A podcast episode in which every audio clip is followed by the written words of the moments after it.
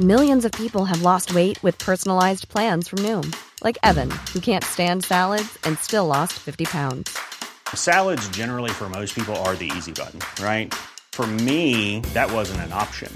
I never really was a salad guy. That's just not who I am. But Noom worked for me. Get your personalized plan today at Noom.com. Real Noom user compensated to provide their story. In four weeks, the typical Noom user can expect to lose one to two pounds per week. Individual results may vary. It's been a year since COVID 19 began spreading around the world, forcing many of us back into our homes or into healthcare facilities.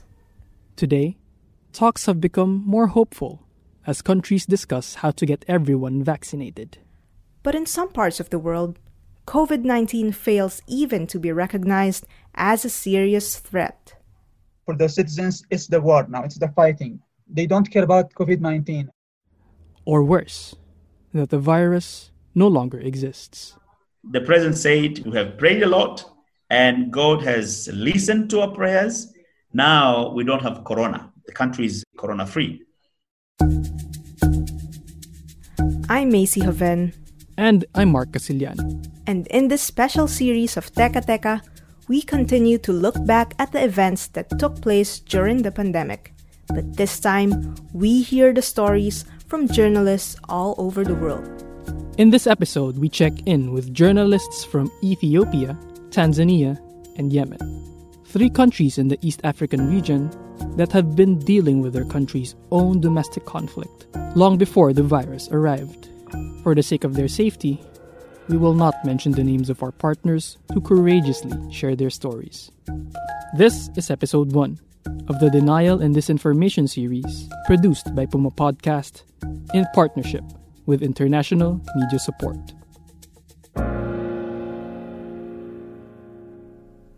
Ethnic related conflict and repeated blockage of the internet have been affecting the media landscape in Ethiopia for years. But the environment worsened when the virus reached this East African nation's shores. We are facing triple problems. We have had this desert locust, COVID, and then this uh, conflict. We went to the extent of military operation. We have no uh, strong institutions, uh, strong media institutions. So we end up sometimes in a uh, disinformation. Every ethnic group has its own region. So when ethnic conflict happens, journalists from the other region, assuming that they are from the other ethnic groups, uh, you are not allowed uh, maybe. So one, travel restrictions, and as you know, uh, working from home for other profession maybe it could not be a problem. But for a journalist, for a reporter, he has to be there. He has to see the situation himself at the spot. That's a, a real journalism. But uh, you know, most journalism were restricted in their home while uh, you know moving around. You are not provided with uh, necessary uh, personal protective equipment and even awareness. Around 120,000 coronavirus cases have been recorded in Ethiopia. Among them are journalists who continued to cover the story without personal protective equipment. The Ethiopian Health Ministry has identified journalists as one of the COVID 19 high risk groups of the society. Our colleague tells us that although it is evident that a number of journalists are catching the virus, it is difficult to get the exact numbers. We have a number of colleagues that uh, contracted this uh, coronavirus and, and uh, get well, and we can interview them. Uh, they can tell us uh, what was going on uh, in terms of protecting them. But it is not just the media having trouble getting information. Back in July, Ethiopians faced yet another internet shutdown from government. For more than three weeks, people could not go online. People were left in the dark. Residents of northern Ethiopia report that internet, mobile phone, and landline communications have been cut since government troops. The government tends to, to shut down the internet because some extremist groups they want to fuel the conflicts with social media and uh, through the internet.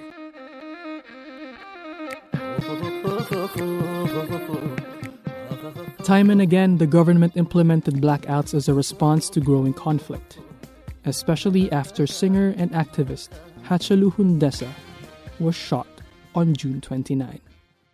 Hundessa had been a leading voice in the anti government protests that led to a change in the country's leadership in 2018.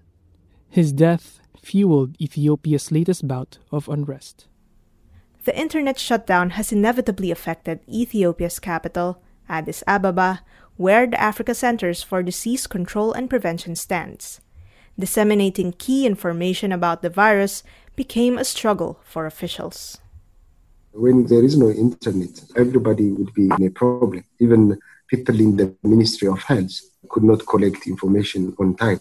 And even we, as a journalists, we could not verify what is happening on COVID, even on the conflicts.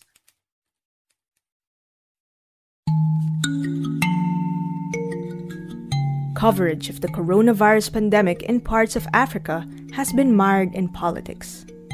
In Yemen, where there's an ongoing war, having split territories under different forces has made it hard to access complete and accurate information, clouding the real state of the health crisis in Yemen. We have one government uh, which is supposed to be based in Aden, South Yemen, and we have the Shiite rebels in Sana'a. They control much of the north. Beside these two main players, we have also the STC, the Southern Transitional Council, and we have also part of the, of the legitimate government who is controlling Marib, which is in the north also. In the Houthis led Sana'a, journalists are not permitted to report on COVID. Until now, uh, the Houthis don't report or give the updates about the cases. Unlike the, the exiled government, the exiled government has a daily update about the situation. They publish how many confirmed cases, how many recovered, how many died. It's only for the area they control. But the Houthis, they don't allow anyone to report about this topic. I mean, they have no update, they have no numbers from the beginning. Traveling from one area to another was made even more difficult by the many checkpoints across the region. You face sometimes around 500 checkpoints when you cross from one place to another one. Even when you travel in the city you live in, you have to be inspected, you have to be checked. It's bad.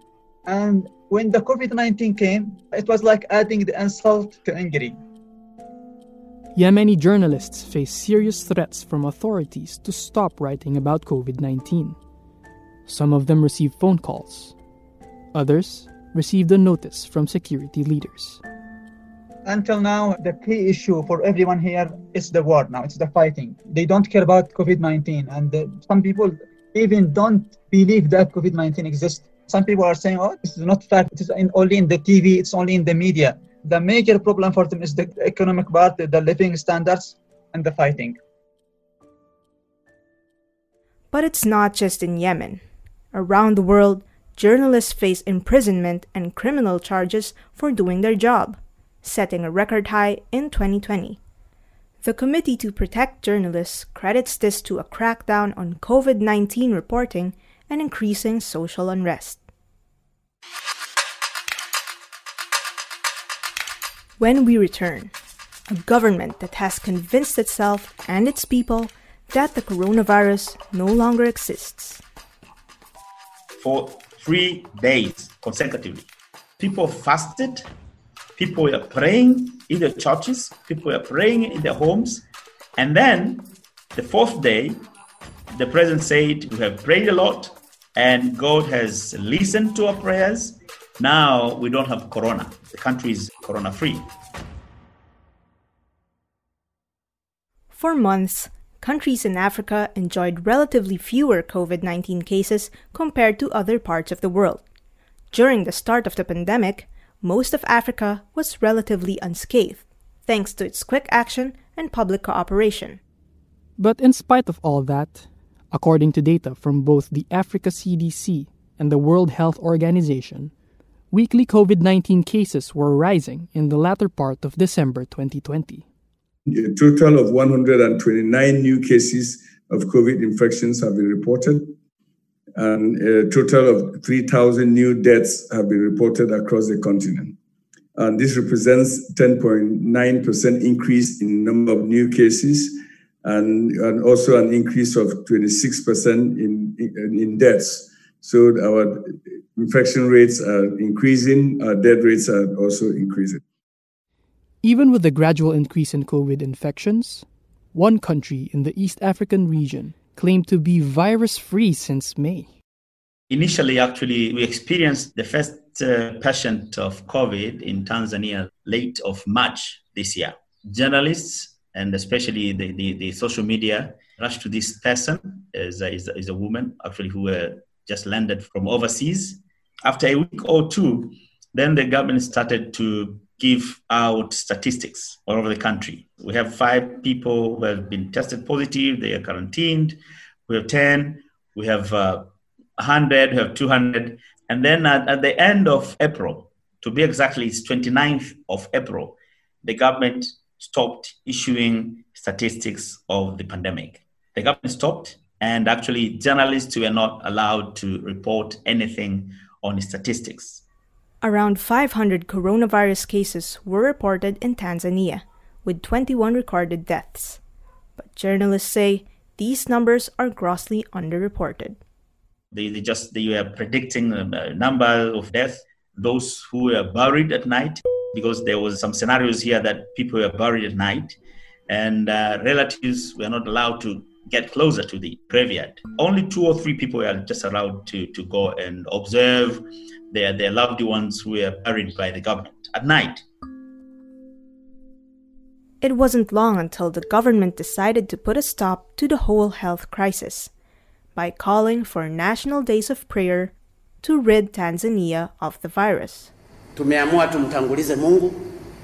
Tulianza na Mungu na tutamaliza na Mungu. In mid-May, President said it's time now for the entire nation to have a national prayer for three days consecutively. People fasted, people were praying in the churches, people were praying in their homes. And then the fourth day, the president said, We have prayed a lot and God has listened to our prayers. Now we don't have corona. The country is corona free. So, and then people were like, Oh, the end of corona, we don't have corona now. And then life went back to normal we started gathering in the markets, in the, in the pubs, in bars, and actually very few remained, but the government was monitoring and the number was getting lesser and lesser. And then at the end, it was announced that the centers, quarantine centers, has been closed because there was no patient. And then from then, then there was no any news about uh, corona. Life went back to normal after those national days of prayer people no longer feared for their health. Many went back to work. So the president said if we keep on instilling fear to the people, these people will die, and the government doesn't have a penny to support them. Just you lock yourself in and then expecting to get some money from the government. The government say, no, we don't have that uh, financial muscles to support you. But not everyone was convinced that the virus had miraculously disappeared. All over Tanzania, people took matters into their own hands. Citrus concoctions and steam therapy were some of the measures they took to keep the virus at bay. It's just the government says that, but most people think the virus is still in.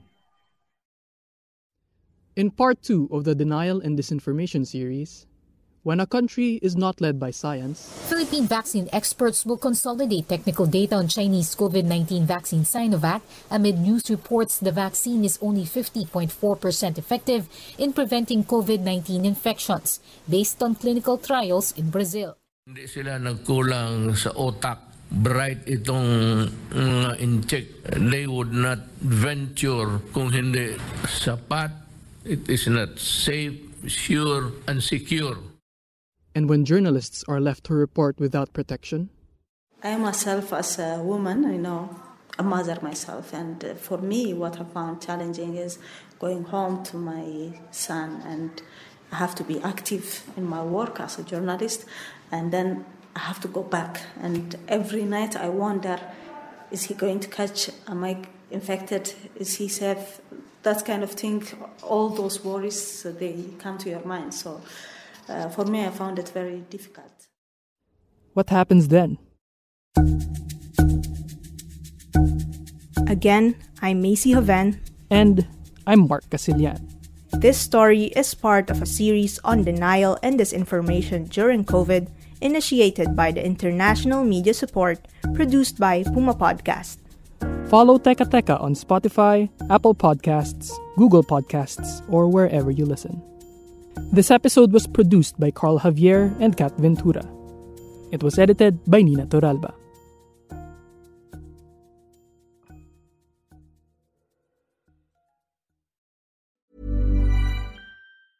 Hey, it's Danny Pellegrino from Everything Iconic.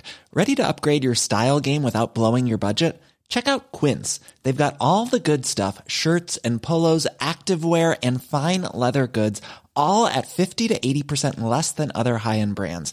And the best part? They're all about safe, ethical, and responsible manufacturing. Get that luxury vibe without the luxury price tag.